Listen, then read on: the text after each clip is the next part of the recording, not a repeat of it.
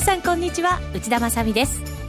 この時間はパンローリングプレゼンツきらめきの発想投資戦略ラジオをお送りしてまいります。この番組はユーストリームでもお楽しみいただけます。ユーストリームは番組ホームページからご覧ください。さあそれでは今日のお相手をご紹介しましょう。まずは遠蔵さんこと田代岳さん。よろしくお願いします。よろしくお願いします。そして B コミさんこと坂本慎太郎さんです。よろしくお願いします。よろしくお願いいたしますもう今年も2週間切っちゃいましたよ。早いですね。ね営業日だと6日ぐらい？えですね。で今日が20日でしょ？21222627282930 7日間7日日間ですね、まあ6日。半ね6日。半でも外国人投資家って言ったらもうほとんどお休みに入ってくる時期でもあるわけですよね、そうですね。うんもう休みじゃないですか今週は。機関投資家日本ももう出来高がそんなないから大きく動かせないのでお休みモードかな。だって粘ったあ粘った 目立った？イベントももう終わりましたしね。そう今日で一応終わりましたよね。終わりましたよね。日銀今日のも一個入れてくれたんですね 誰も誰も気にしてなかったけど。あれ終わったのみたいな。今日は今日は飯食いに行けるぞみたいな。ランチ OK みたいな。そんな感じもあるかもしれないですね。今日はたっぷり今年も振り返りながらまた足元の相場も振り返りながら未来も占っていただこうと思います、よろしくお願いいたしますさてここでお知らせです。来年2017年3月11日土曜日投資戦略フェアの受付を開始しております、えー講演のスケジュールなどはこれから決定するということになりますがパンローリングとラジオ日経の IR フェア同時開催は決まっております。投資戦略フェアとは年一度の開催で4000名以上の個人投資家が集まる日本最大級の投資の祭典です。前回もすごい盛り上がったんですよね。そうですね。そうですね。はい。今年も盛り上がりそうな予感がしますよ。何しろ、石原淳さん、和島秀樹さん、桐谷博人さん、そして桜井英明さん、甲吾晴美さん、小次郎講師、そして福永博之さん、などなどが登場されるということで、総勢40、40名もの著名な個人投資家がですね、著名な投資家の皆さんがですね、講演いただくという予定になっております。もちろん、遠蔵さん、そしてビーコミさんも出演予定ということで。ですね。そうですね。はい。はい。僕らもね公演見に行くの楽しみですね。ですよね他の方も。ねえ。ー他の方の講演聞いたりするんですか、しますしますします。でもお二人が歩いてたりすると、個人投資家の方が声かけてきたりしません？でも結構会場人がびっしりいるので、あの分かんないですよね、そうなんもうあの押し合い押し合いみたいになってて芸能人じゃないんですけどねそんなそんなことないですよ。結構有名ですよ。芸能人じゃないですよ。え悪悪名？まあそっちもあるか。まあ、ブースセミナーみたいなところは、はい。遠蔵さんのブースのセミナーみたいなのがあると、ええ。やっぱまあ行く近いね距離が、えーじゃあ結構一日バタバタこう忙しくされながらも他の人の声も聞きながらもそうですね朝からいる予定です、はいそうですか。ぜひ皆さんもお越しいただいて、えー声をかけていただければなと思います。先着順でお申し込み順にご案内をしますので、お早めに番組ホームページからお申し込みください。この番組は、投資専門出版社として投資戦略フェアを主催するパンローリングの提供でお送りします。さあ、それでは改めまして、今日は、遠蔵さんこと田代岳さん、そして B コミさんこと坂本慎太郎さんにお越しいただいています。よろしくお願いいたします。よろしくお願いしますまずは足元の相場から見ていきましょうか、遠蔵さんが今日最後のイベントとおっしゃってくださった日銀の金融政策決定会合が終わりまして、はい午後から株もそして為替も戻り試したみたいな、そんな感じですかね。そうですねはいまあ日銀出てたかもしれないしそのなんて言ったらいいのかな。昨日結構今週に入ってリスクオフになるかもしれないみたいなニュースがないくつか出てるんですけど、はい。意外にそうそれでもそんなになんなかったじゃないですか。なんかね、なかなか調整もしない相場ですよね。正常は結構荒れてたりもするんですけどねトトルコのねそうそう。話です。トルコ。確かに、昨日もなんか夜ツイッターでずっと見てて、これってやっぱり影響するかなと思ったんですけどね、でも為替は116円台までありましたよね。55銭ぐらいまで突っ込んで、まあ、ええその前にずっとね、きあの昨日とといとドル円調整してたじゃないですか、はい。であのニュース前後で最後、ドスンといって、あのまあ、116円台、ちょっともみ合ったんですけど、はいあれ、まずいかなと思って、ニューヨークダウンもね、あのニュース以降、こう上げ幅を縮小したんですけど、結局、ニューヨークダウンも戻っちゃって、うんドル円もイエレンさんが、労働市場の環境がここ10年で一番強いみたいなことを言ったんで、はい、ポンとすぐ戻っちゃったんで、やっぱりショートの買い戻し、あそこ待ってましたよね、多分。あ、うん、なるほど、そうすると本当になかなかこう売るに売れない相場で、やっぱりこう方向にずっと寄り添っていかないとなかなか危険もあるという。結局、ね、あの利食いが118円の後出て、はい、まあ、先ほどねあの内田さんおっしゃったようにイベントを通過して出てずっとリグってってたんだけど、はい、やっぱり下行って買いもいたねみたいな、うん、買いたい人は昨日は買ってきたねみたいな、うん、で1円戻っちゃってますよね、はい、今が117円の後半ですね。88銭から89銭ぐらいですかねだから最近やっぱりみんな暴落をき あの期待するんだけどそれはないぞみたいな感じですよね、もうでもイベントも乗り越えちゃったじゃないですかいろんなもの、そうするとこう大きな流れをこう変えてくれるようなきっかけってあまり考えづらいですよね、うん、そういう地政学リスク的なもの以外は、うん、年内はないかなと思うんですけど、えー、来年はでもまあ初心を見るっていうかまあ。そうですね、やっぱり今年ってすごく、去年、まあ今年の前半までって経済のことで物事動いてたじゃないですか、はい、今年政治のことばっかじゃないですか。本当そうですね。政治って0か1かなんで、はい、あの経済だとこのね強い弱いの度合いであれだけど、政治だともう本当ブラックスワンになっちゃうんで、来年もこれ続くんだろうなって感じですよね。そうですね。今年はね、アメリカも注目されてましたけど来年ヨーロッパでずっと立て続けなので、まあ、番組でもね何回もお伝えしてますけどそういった意味では本当にゼロか1か、みたいな感じの相場。相場なんですけどね、今年はだからそれで突っ込んだところは買った人が買ってたっていう相場ですよね、はい、このドル円だってね、ここまで勢いよくやってきましたけど、うん、本当になんかこう、50銭ぐらいでね、なんかこう、うまく調整したところを拾って、で、利確してみたいなことができれば、ずっとそうですよね。うちを儲かるって話です、やっぱりでも途中でここまで来ると思わなかったので、そういう方、私、個人トレーダーの方々も同じような、ね、意見の方、すごく聞くんですけど、手締まっちゃって、そこからもうなんか買うに買えなくてっていう方々がいましたよね、あの107円の戻しの最初の高値のところ、手前で売って、抜けて、115円で売って、また抜けてっていう感じで。はい。そそういう感じでしたよね、うん、なんかあのプロに近い方々も、やっぱりなんかそれでやられてやられて、もうこの相場手は出さない方がいいかもしれないっていうぐらい、一旦はやめるっておっしゃるぐらいのなんか相場の強さ、あったような感じしますね。1.5円ずつぐらいしかないそうですよね、まあ、ちょっとドスンとたまに。昨日ちょっとありましたけどね、もうそれでおしめがもう1.5しかないと思って買わないと、もうついていけないんですそうですよね。だからやっぱりこれ、年末、年明けぐらいまではこんな相場って考えておいていいんでしょうかね、続くね。年末まではね続くかなと、ね、実は今日もね昨日もそれもあって大統領の正式にトランプさんが大統領になったじゃないですか、はい、昨日選挙人選挙で、それでひっくり返るんじゃないかって噂もありましたよね。そこでまた荒れるんじゃないかみたいな。はい。いや珍しく遠藤さんがあの陰謀論を話してたんで 俺は遠藤さん珍しいですねって話をしてまして。そうだったったんですね。そうですよ、えー、不安にさせないでくださいよって話してましたけど。いや、ほら、あのね、あの、アナウンサーの方でも陰謀論好きな方もいらっしゃるけど、あの、はい来年はでもそういうことも陰謀論じゃないんだけど、うん、政治のこととか地政学的リスクってもっと、日本そう日本人が苦手なところなん。で、うん、だってさ、あの大使がテレビに映ってる時に射殺されちゃうって、いや、プーチンよく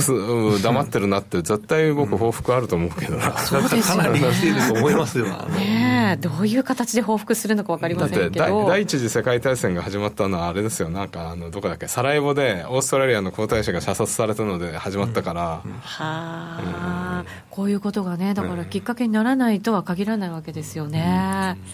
へえ。この年末年始に、ね、何か起こったら嫌ですけど、でもそういうこともまあ一応頭に入れておくわけですけど、それにしても強い相場。そうですね。だってこのままですよ、もしこの流れをずっと続けていったとしたら、年内ドル円でどのあたりまでを考えておけばいいのかっていう水準すら、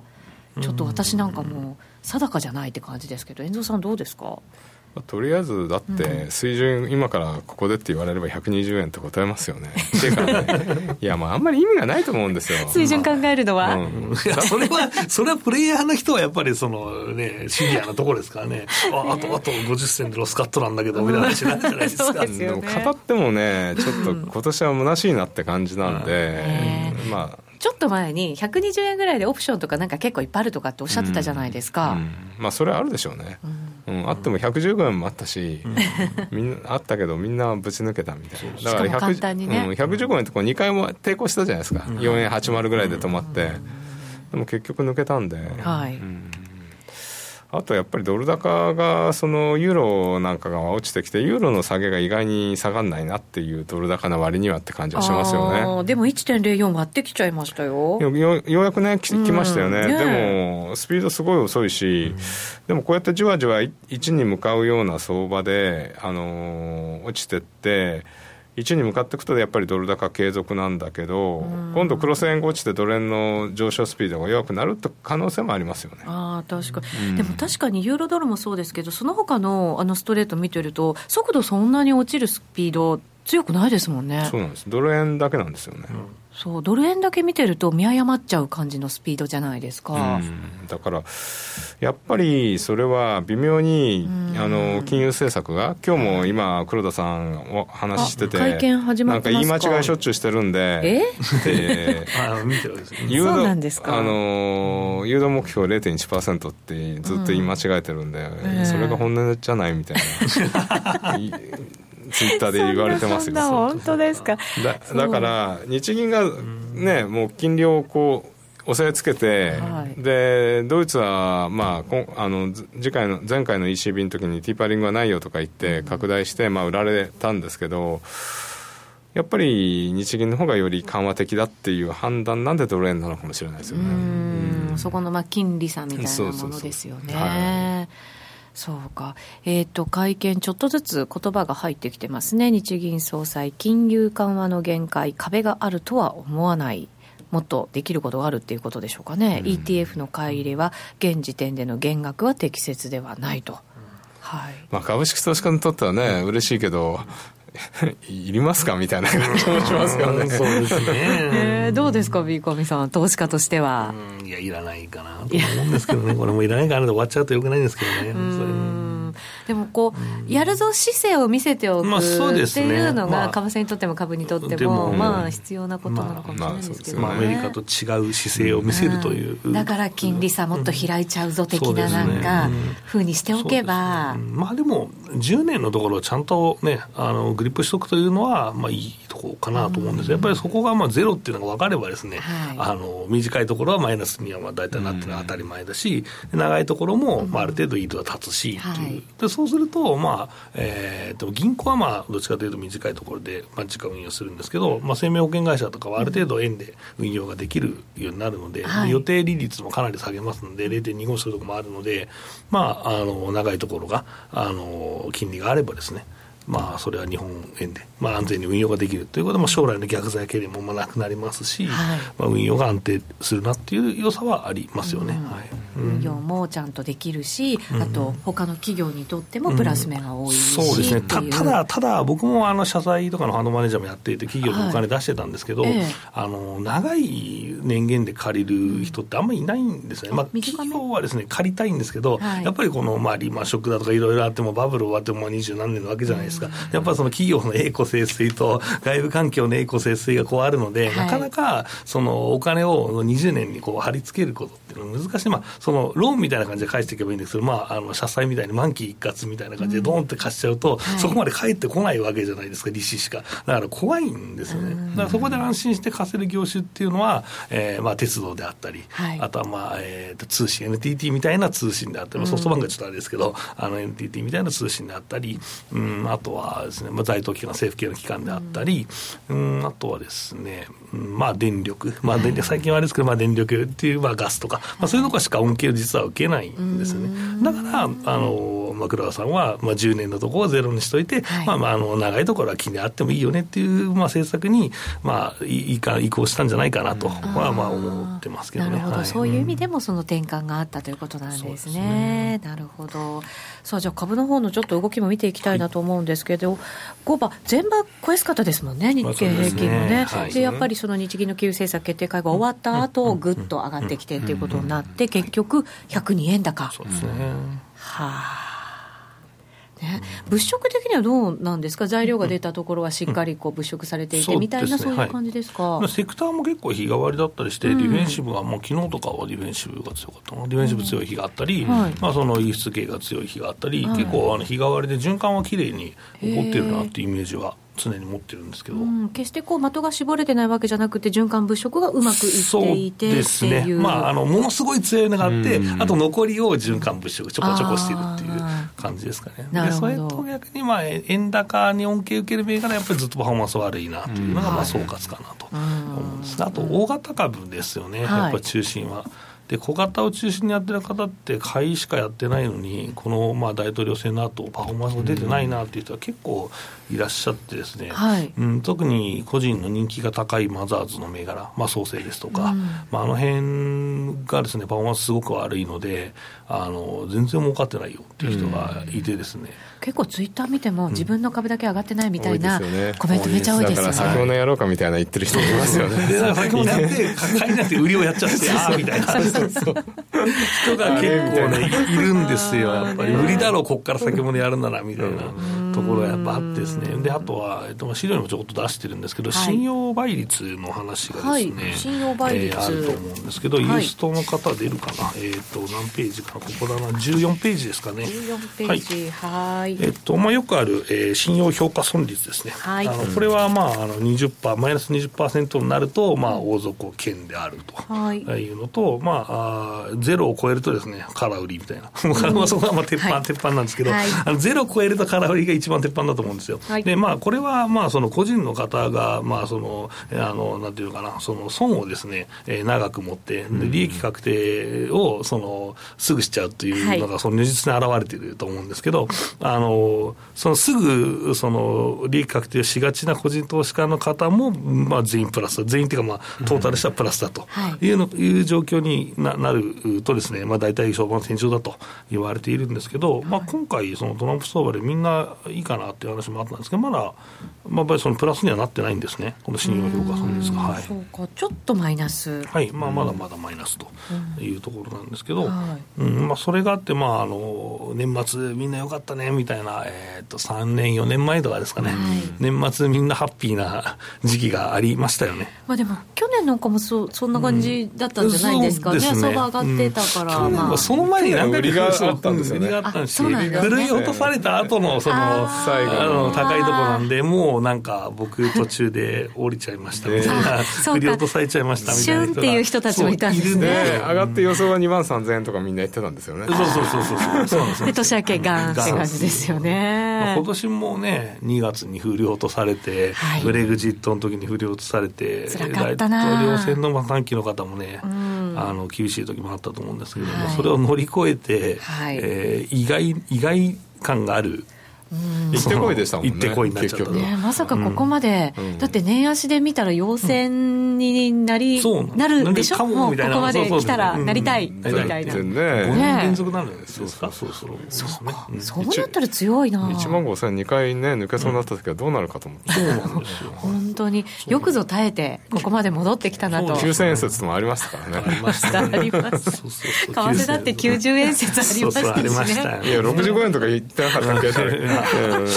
それで信用倍率はそこに如実に現れていて、はい、でこれが今2倍ぐらいなんですね。2倍ぐらい。これ2倍は結構久しぶりなんですよね。うん、へえ。あのアベノミクスの前ぐらい。もうちょっと上だったんですね。結構ね。アベノミクスのが始まった時、豆政権始まった時はみんな上行くだろう、企業業績も回復してるからおしめ買いだろうみたいな機運があって、みんな買いってなっちゃって、はい、買う買う人が売る人に対してものすごい多かったんですね。うんうん、まあ、そこはさっきあったようにこう振り落とされていって、はい、ですね。で、まあ、あの、今、あの、利益確定よりも進んで、個人もずっと1兆以上、まあ、月に売るペースで進んでますので、はい、個人の方が利益確定売りをして、かつ空売りも増えているという状況なので、あの信用倍率がですね、低下しているんです。ますね。そうか。利確ができたのはいいけどね、うん、空売りが増えてる。そうですね。ねそこがちょっと、どう結果が出るのかっていうね、はい、ところなんですけどね。はい。まあ、どんなふうになるのか、ちょっとこの後のユーストリームでも聞いてみようかなと思いますが、はいすね、あの、年末って結構 IPO に注目されてたじゃないですか。はい、その話も、ね、昨日上場が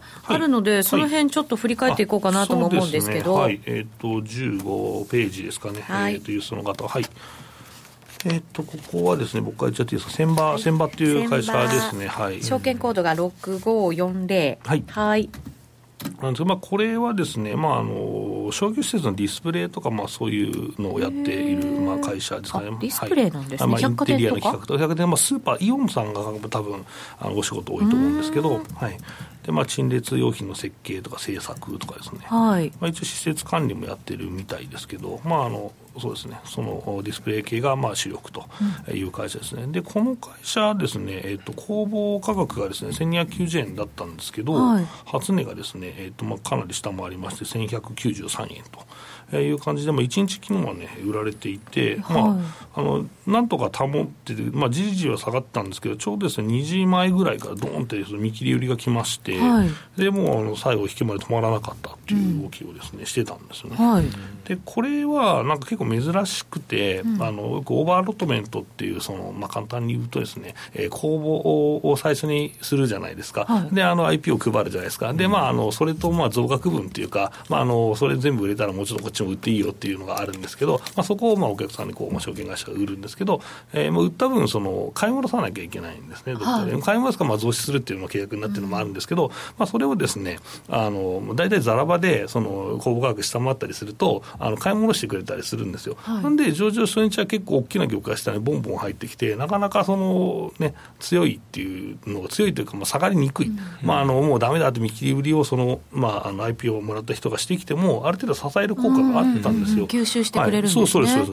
うそれがですね、全然なくて、あれ、これ、なんでないのかなと思って、すごく変だなと思ってまして、